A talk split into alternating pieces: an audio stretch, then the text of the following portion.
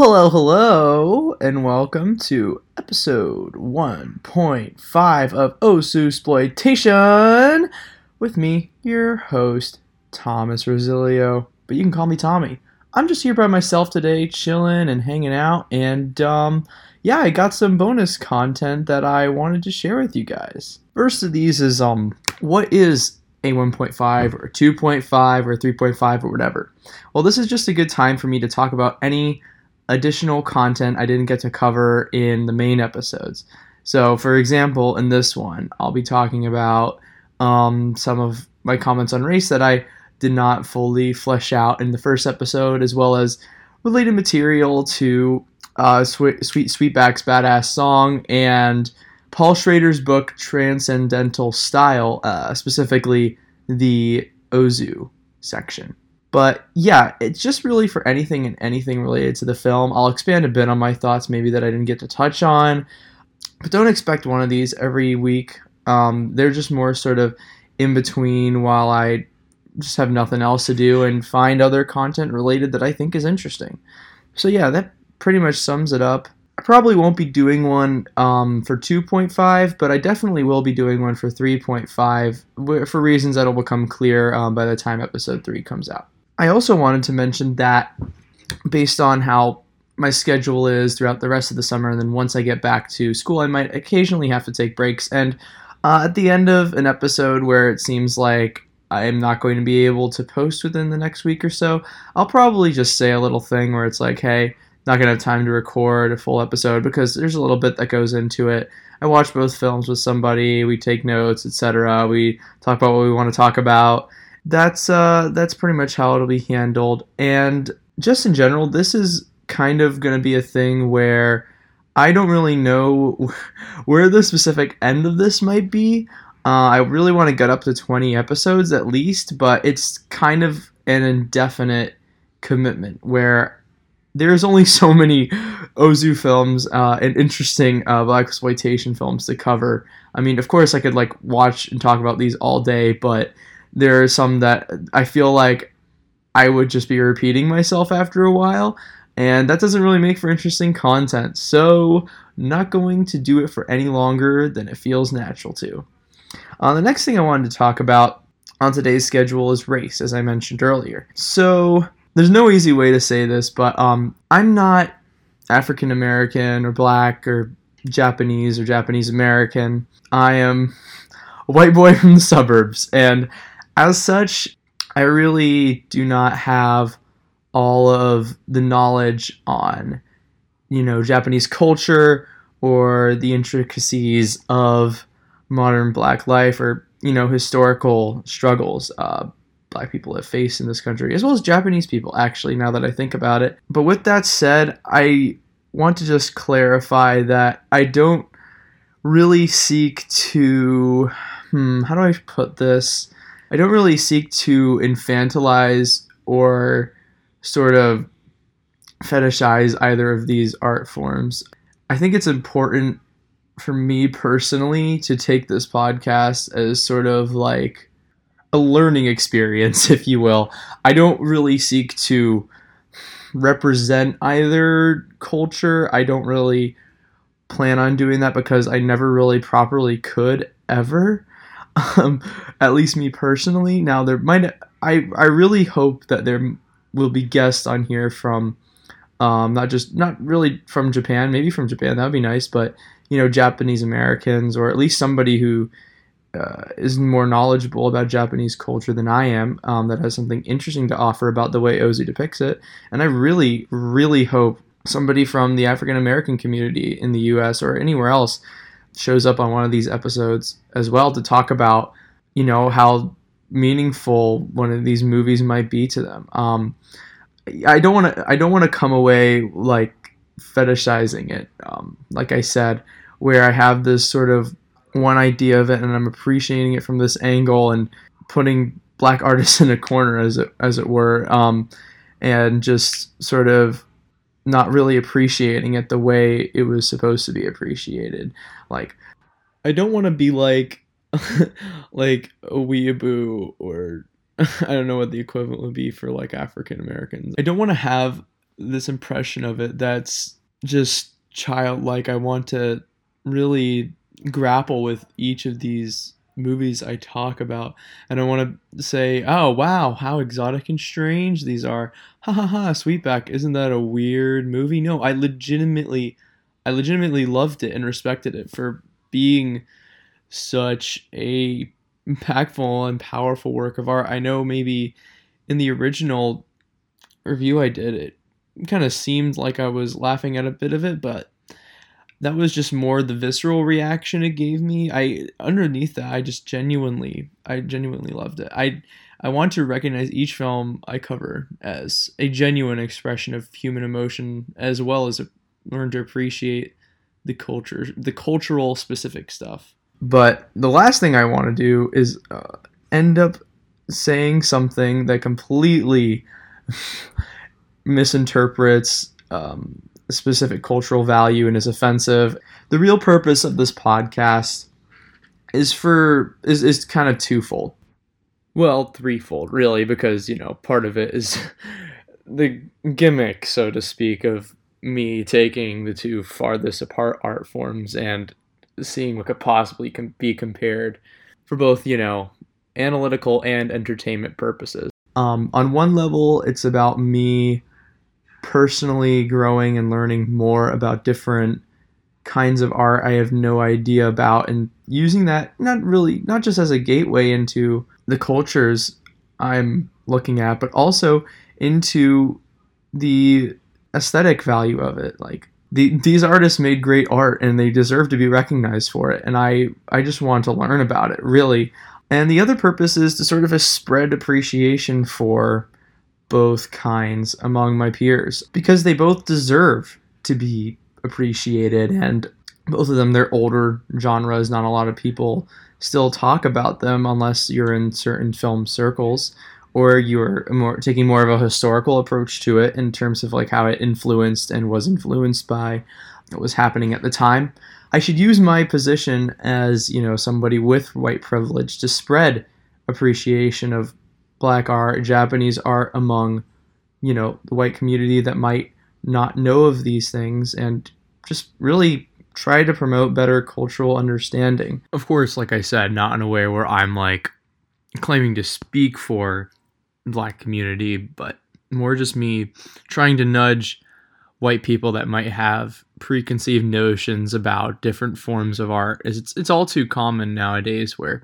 somebody will not just actually not just nowadays, but in but in general, it's all too common where you know a typical white person will just see an Asian movie or a black movie and be like, "Ew," and I I I just want to tell them you're wrong. There is something to appreciate here. There is value in going back and watching these movies, even if you're not of that culture. I think most people would still get something out of them. It might not come off like this a lot because I'm sort of doing it more in an entertaining fashion in some episodes, although some might be educational like our next one. I don't I don't want to just make something that's vacuous or laughing at black art or Japanese art and just want to make something that shows that we can all come together over certain things and appreciate them as they are. So, yeah, that's um specifically what I have to say about that. And you know, I hope I overcome my own sort of preconceived biases I may have without even knowing through doing this. Um, that that's also really important to me as well because I'm always sort of striving to be better and reflect on certain notions I might have, like like well, without like I said, without even noticing. And just real quick, I want to say this almost goes without saying. I feel like I feel like this is easy to sort of interpret from my tone so far, but obviously, so obviously, guys, Black Lives Matter, and they always have, and they always will, and because they're human lives, okay? They're human lives. The sort of turmoil that's going on in the country right now is.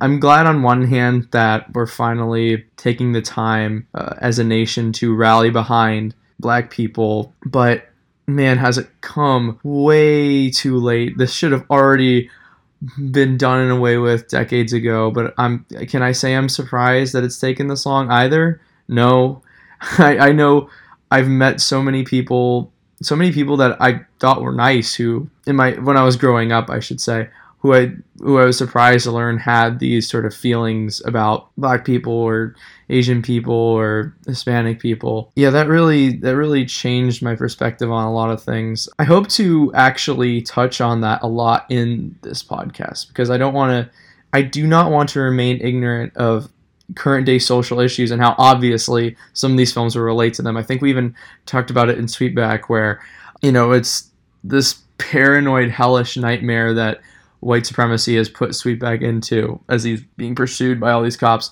But yeah, I would suggest if you are racist, just don't do it. I know that doesn't solve the problem, but I mean, it would be pretty nice to take down the racist and classist power structure we all live under tomorrow, but you know, what can you do? Anyway, I have something else to talk about, a couple more things to talk about actually on this little mini episode. And the first of these is the biopic BAADASSSSS, all caps, exclamation mark, exclamation mark, directed by Melvin Van Peebles' own son, Mario Van Peebles, about the making of Sweet Sweetback's Baadasssss song. Um, yes, it is the same Mario Van Peebles that starred as his father, uh, as his father's character, I should say, in that one particular sex scene in Sweet Sweetback.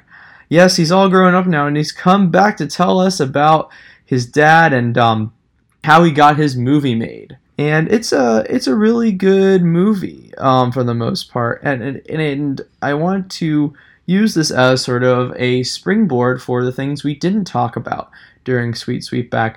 Um, mostly, I'm referring to the actual production of the film, which was pretty insane based on both of what I've read um, since then and uh, what I, what was shown in the movie. I didn't really get into that so much when we were just talking about it because we we decided beforehand we wanted to talk about our specific reactions to the film because we were like, "Holy crap! Holy crap! Holy crap!" So yeah, I think I'll I think I will I think I will use that time now to talk about some things I found really interesting about the making of this movie. So yeah, I'll just go through the movie and review it um, like I was reviewing a normal movie, and from there just talk about specific parts of the production that come up as the movie goes along. So most of the movie is nowhere near as stylized as Sweet Sweetback's uh, badass song, although there are still kind of like twinges and references to the original in the form here and there. It's far more naturalistic for what it's worth, uh, kind of a standard biopic in that way, but it doesn't really fall into any of the sort of cliches you see from all those terrible biopics that come out today.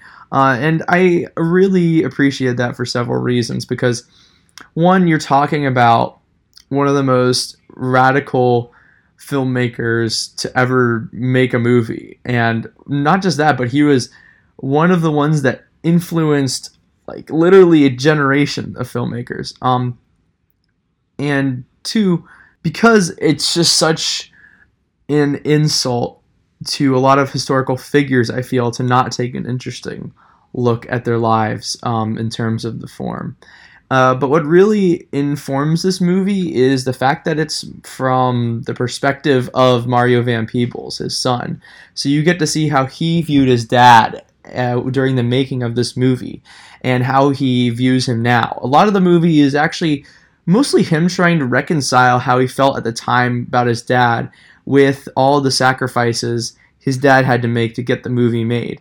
Uh, Melvin Van Peebles in this movie, um, the character is is really a hard ass. Like he is just constantly challenging people and putting his family on the back burner and kind of even like misusing his family and his friends' trust and burning all of his money just to get this movie made. And it's really sort of sad with all these different characters telling him he can't do this, he can't do this, and he's constantly just trying to do this one thing just because he knows in his heart that it will make a difference to not just him, but also tons of black people he knows. And the, the movie begins kind of right after he's finished Watermelon, Watermelon Man, and he's talking to execs about how the movie was a success.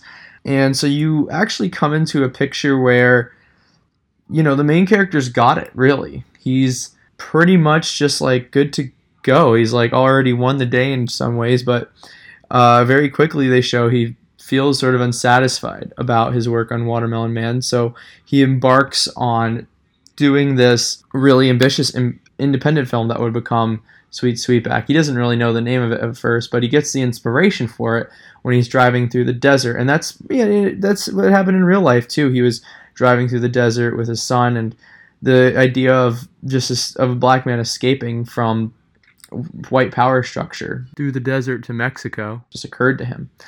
So yeah, seeing a character who is somewhat air quote somewhat content put it all on the line and risk it all is you know a really interesting path for a movie to take. Uh, you feel like at any time he could really just be utterly burning his life down, even though you know Sweetback was a success. Not just a success, it was actually one of the top 10 movies of that year, according to the movie at least. But yeah, so most of the movie is just him making Sweet Sweetback's badass song. The first part of the movie is him going around to these different uh, financiers trying to get help making it. Then the next part is him, you know, actually shooting it, producing it, all the troubles he ran into, etc. Then the last part is him editing and trying to get the film shown in theaters and how nobody wanted to show it at first, but then it was a smash hit. Um, I should say this is a spoiler discussion. So yeah, you like I said, you mostly see this from Mario Van Peebles' perspective, where in all the scenes where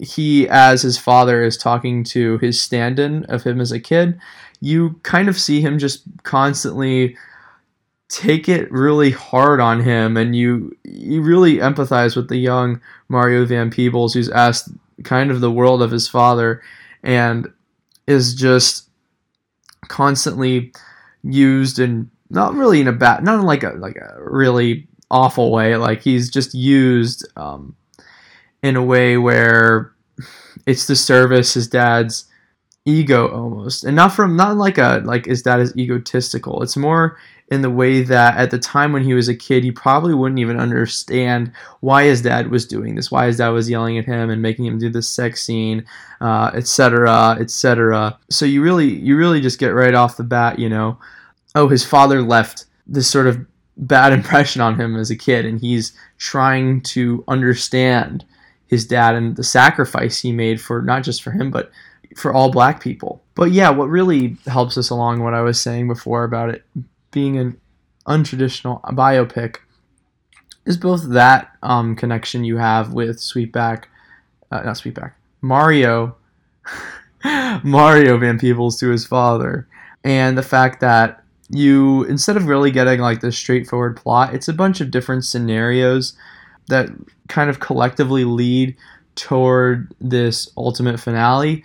Um, there's still, you know, of course, like a, a plot like in any other movie, um, but it's it's more sort of just different parts of the process being shown, and that's actually kind of one of the major flaws of this movie.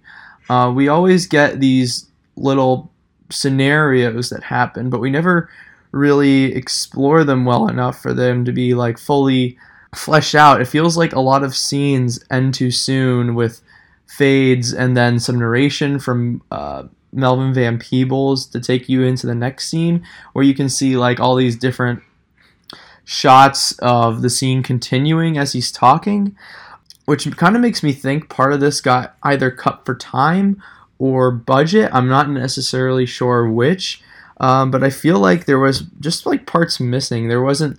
I didn't see the full creative process. For example, there's a part later on in the movie where he's editing it and the other editor comes in and quits right there and sweetback you know really gets angry and punches him. Uh, they're in the middle of the editing process not even anywhere close to done. And it just suddenly like everybody stops talking as the narration comes over and it says i didn't know if i'd ever get the film done but i did and i was a bit like what i i i, I i'm unsure of like what the exact sort of result of certain things was intended to be. Is it supposed to be us just kind of seeing how he finished Sweetback and all the different trials and tribulations he had to go through, which it seems like that's the implication. But then why not show him do why not show that process more in depth? I really I really would have liked to see actually more of it um, going through, but instead we have we have just a couple scenes of him working on it and not really any sort of exploration of it in too much detail. Um, but it's just during one of these scenes we get some one of the more interesting sort of characteristics of the film, where he's working on the movie so hard that part of it actually leaks into real life and starts like affecting his mental state, where like the camera sort of f- fizzes out and goes into like 70s uh, quality grade um, independent mode and there's like a filter over it and that's really fun. I, I love I love those touches. I wish that we had seen that more tied into him actually making it. Just a personal preference. Uh, but yeah I love seeing those those moments all throughout the film where it kind of breaks with reality for a second and that really they really add a lot to the experience such as the part when he's in a bed and there's a child wearing angel wings sitting on the ceiling upside down kind of bringing into us into what melvin van peebles headspace was like at the time or the parts where he's talking to um, his alter ego manifested in the real world as sweetback who's constantly like discouraging him telling him he's doing everything wrong just like all the other people in his life. I really like touches like that because they really get us to explore the character a bit more and also are just you know fun choices you can do with a film. And i wish more biopics would do things do things like that. There's also a really great shot earlier on where he's standing by a mirror um, that's sort of implied to be in a house um, with all these pictures on it um, on the sides. And he walks up to it then walks away from it and the camera reveals that on the other side of the mirror there's like like a street of sorts where people are walking around and he walks into it back away from the mirror. But we're zooming into the mirror and eventually the camera passes where the mirror is. So that was a great moment that told us that he was stepping back from the sort of fantasy of Hollywood into the real world from which he would derive inspiration for his new film. At least that's what I personally interpreted it, interpreted it as. Of course, I could be wrong, but you know. But anyway, yeah, so let's get into the scenarios themselves. Most of it, like I said, are scenarios, and that's where you get the most interesting tidbits about Sweet Sweetback.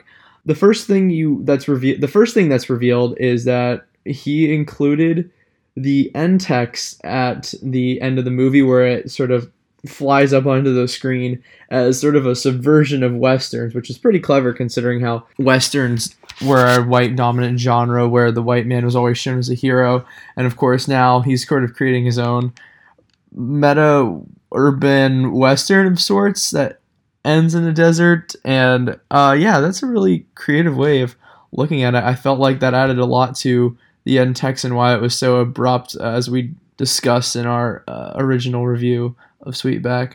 Um, the next the next interesting thing I found from this movie was that they disguised Sweetback as a black skin flick so unions wouldn't bother them, which was pretty uh, awesome.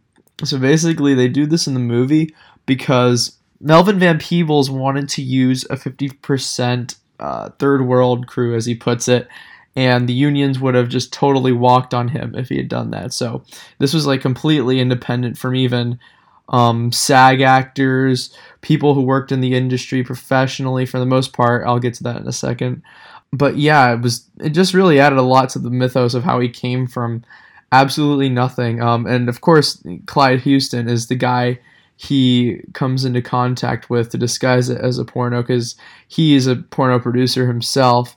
Um, and in a very funny moment, he only agrees to finance Sweetback because he says that um, the characters will be wearing clothes in it, which is a pretty good moment, and it, it serves to sort of show him as someone who's also caught up in this system where he has to create crap just to get by. Uh, he's not really being true to himself as an artistic person. he's not able to express like who he is as a black person through his films as well. Similarly to Sweet, not Sweetback, sorry, I keep saying that Melvin, Melvin Van Peebles. It's hard to get them. It's easy to get them mixed up because the two are so close together in terms of how you see them culturally because you know he played him after all and and this they only reinforced that with him speaking to his alter ego who is sweetback another discovery i had during this movie was that sweetback does have lines in the in the film um, which actually ends up being a major part of the plot because they end up not casting the actors that show up for the role because they either couldn't look the part or they couldn't act convincingly so that's a pretty interesting tidbit right there. It's more just sort of about all the different people he meets who help him create this movie and how they each react to him, like his friend Bill, who emboldens him at first to go talk to investors and make this movie. He's kind of like a peace and love, hippy dippy kind of guy. Then there's um, T, played by Terry Crews, who is a really militant Black Power guy. Um, he's very funny, especially his relationship with the sound technician Tommy, and how that sort of unfolds throughout the movie and their dynamic, where Tommy's mostly this meek white guy, uh, and Terry is like angry that he has to take orders from a white person, but then they end up bonding. Um, so a nice little character arc right there, and then at the end he's like, I'm gonna work with this guy forever. yeah, pretty good character, and you see really how much of a leader Melvin Van Peebles was in this scene where he and Terry or uh, Terry T are talking, and while they're shooting the explosion of the car, he inspires T to step up and complete the film with him uh, because it's you know for the betterment of their own community. Another character who I really like, who has a very good uh, part in the movie, is um, his secretary Priscilla uh, where she is constantly trying to act in front of him um, over and over to try to win a role. But then once she gets the role, she drops out because things look uncertain. Um, it's implied, not because her boyfriend is telling her to. Yeah, that actually leads to one of the best parts of the movie, which is where they discover that she accidentally put a real gun in the prop gun case. and they'd been grabbing guns out of there for a while now, unknowingly of the real circumstances and that's that moment is played for last but i have to imagine on set everybody must have been like just totally scared out of their minds because at any moment that could have happened and that's it's actually pretty interesting to read about as well they didn't include this in the movie but apparently everybody was also armed um, on set just in case something happened or somebody came up to them and tried to threaten them or possibly the union tried to threaten them and they only they only discovered this on the day that they would they were going to shoot the scene where they fired the gun off beside his pimp's head. So that could have been really bad. and I can only imagine what the mood was on set. Then this kind of just adds a sort of the mystique and the lore of him them doing it not as professionals but just as people who genuinely wanted to really make this movie and not knowing what they were doing necessarily and i love i really love stuff like that and i'm glad they focused on sequences like that one of the things that didn't make it in the film and that i was really disappointed was that um, when they were shooting that one part with the bikers one of them told they wanted one of them told the director they wanted to leave uh, but Melvin responded by telling them we, we paid you to be here. You better stay. We need to get this done. And we only have like 20 days to shoot this movie. Um, and then the biker, uh, in sort of a threat, took out a knife, um, started cleaning his fingernails with it. Uh, and in response, Van Peebles snapped his fingers, and his crew came up standing there with rifles. So, of course, the biker stayed to shoot the rest of the scene. and, you know, you really have to admire dedication like that to making a movie like this it's not easy to do. It's it really wasn't. every single moment he's just breaking down, just collapsing to under the horrible stakes that he's under. And one of the parts they also left out of the movie, I really wanted to see this and how it plays out, is that he contracted gonorrhea when filming one of the unsimulated sex scenes and applied to the Directors Guild to get workers' comp- compensation um, and then used that money to purchase more film, which is also just really clever, crafty. He was willing to die for his art, and the movie makes this very clear, even if you don't see all the moments, uh, that he was just he just knew he needed to get this done and it's just a testament to human achievement in a way that it was even made. I, I like that they reinforce that throughout the movie where he's making it for a higher purpose than himself. He's not he's not making it for his own ego. He's making this because he knows that it will inspire and empower the black community that it'll it'll actually make a difference in people's lives especially the ending where he comes out alive not shot by the police uh, it's realistic in the fact that he gets pursued and you know pressed down on them but this is a movie one of the first movies where there was a happy ending for the main black character and i like that you're kept doubting until the very end that this will be successful. I mean knowing what we know now of course it'll be successful but even once the movie gets done and edited, you're not even sure whether or not people actually like it within the sort of universe the movie creates because he's sending it to all these production companies and theaters. Nobody wants it. Nobody wants to play it. It gets finally played at a Detroit theater, but in between three films, and he barely convinces them to play it by itself. And then the, when the time comes for it to be shown, nobody shows up at first, except for one Black Panther that comes back later and the theater threatens to cancel the other showings of it. And then at the very last minute, his friends show up and come to see a showing when just when they've canceled it.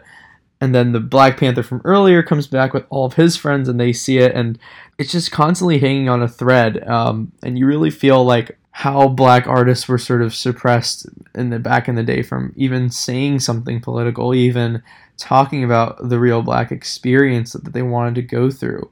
Especially something like Sweetback, where you have all these strange, odd like camera effects and angles and disorienting, off putting choices. Where that sort of thing just is like, no, you can't do that. And if you are going to show black people on screen, they're either going to go through a really cliche sort of plot or just be like a side character, and usually one that just gets killed off or has to be put in place by a white person. Yeah, it's really nice to just see him overcome that and triumph and show that black art does matter. Like this is this is the origin story of all black art getting noticed in America, like for real for real because this was so successful. There was of course like black art beforehand in the cinematic sense like Oscar Micheaux for example was a great one. Everybody should everybody should go watch Within Our Gates. That's a great movie, amazing movie. Everybody should see that. But I digress. Yeah, this is a landmark, and it really feels like it. The one other thing I want to talk about before I wrap up this movie is the fact that it cuts a lot to these interviews with people who worked on the movie, except it's not them from modern day, it's the actors that play them within the movie itself. This is kind of overused and it doesn't really add too much to the movie it kind of feels like he was trying to break down the barrier between biopic and documentary with talking heads coming in. But I don't know, it just didn't really add that much in terms of their actual commentary. And it feels strange that they included the actors that played the care the the real people in the movie because then they show the real people at the end talking about it in interview style. So I was like, okay, why wouldn't you use the ones from the end at all? Why would you just have the actors come in and recite off what other people were saying when you have access to these other people it was very confusing. I feel like i just i just that just totally went over my head. And honestly their commentary didn't add too much to the film. It kind of just made it feel a bit like okay. I just i was more invested in what was going on with the actual plot of Sweetback going not Sweetback oh my god of Melvin going through all these different trials and tribulations. I felt like that just kind of distracted from it. Anyway good movie. Everybody should go see it if you've seen uh, Sweet Sweetback's Baadasssss song or maybe even if you haven't it's just a good story it's actually kind of similar to Dolemite uh, is my name in a lot of ways because those both focus on two black icons going through the process of making a landmark black film you know, uh, Dolemite is my name is a bit more sort of biopic-ish, a little more standard. This one is a bit more personal, and you get to see it from the perspective of somebody who is close to Melvin Van Peebles, which is what makes it interesting. Both are good. I might cover I might cover Dolemite and is my name in the future. Shh, don't tell anybody, um, because it might relate to a certain film I'm going to cover on one of the main episodes. But yeah, this one is really this one's really good. Check it out. Anyway, last part of the episode, I wanted to discuss a really good book written by Paul Schrader. Uh, I mentioned it earlier. It's transcendental style in film. Wanted to talk about the Ozu specific parts. And yeah, that's just a really good book if you want to understand Ozu better, or if you really if you want to understand Bresson or Dreyer better. Um, I feel like I got something out of it. It's not necessarily like the be all end all book for Ozu, but it's a great starting place because there's a good solid 40 pages dedicated to discussing Ozu and his films and how it related to his culture and then how it ultimately related to his, as Schrader calls it, transcendental style. Most of the best discussion in here doesn't come from him talking about how Ozu is related to the transcendental style, however. A lot of the best analysis comes from him discussing Ozu's attempts to fuse modern filmmaking with Zen art, with how man and nature can become one between each other uh, in film. We're all sort of united through um, our relationship to the environment. One of his best observations that really changed a lot of my perspective on Ozu, although I think I, I think I already kind of got this a bit already from his movies, was the sort of autumnal passing of the seasons, changing of the world feeling you get from his movies. He describes this feeling as a mono no aware. I, f- I feel like I messed up the pronunciation that aware aware. Just let me know if that was wrong or right. I really want to know how to pronounce this. I should have looked this up, but I did not. so yeah, with how, which means basically um, a sympathetic sadness linked to nostalgia of a kind. And that's what you really sort of get out of all of his movies is this sympathetic sadness watching these families deteriorate over time, pass into the next life, both in terms of them dying and of characters moving on to marriage or to discover what else is out there for them. I also like how he frames the Zen art argument where he says the person or thing being in frame across a background isn't about the person or thing. It's they inform the sort of space around them. Without them, it's just uh, not empty, but lacking that presence. Um, and with them, the empty space that's left takes on more. To fill up this space entirely would be to take away its power, its importance, its uh, presence, as it were, in the movie. It would unbalance things and distract from the ultimate peace we try to come to with life. And I found that perspective really interesting. At least that's that's what I think he's saying. Um, he gets into a lot of different things. Um, all of them really interesting. But yeah, that's what I personally got out of it. Great book. I won't talk too much about it because I feel like you should just go and read it. It's for if you're a student, it's free on jstor.org. Um, and if you are not a student, I don't know what to tell you, man. Become one. Go back to school. Go to community college just to get access to this book because it's really good. Maybe maybe you should know a little bit about a little bit about film theory before you read this because it would certainly help a lot to reading into what he's talking about. And the version I read had a really nice added intro about rethinking transcendental style, discussing where transcendental style has gone since he wrote this book and how it's influenced slow cinema uh, and all these different filmmakers. Anyway, I had a great time. I hope you did as well. I just made an Instagram page. Um, it's called at Ozu Of course, it's called at Ozu And I am trying to post there pretty much every day, every other day. Um, just a little something, something. Just maybe thoughts on something. I don't know what I really want to do with it yet, but it, yeah, just go and check it out. Yeah, I'll catch you guys next time. Bye bye.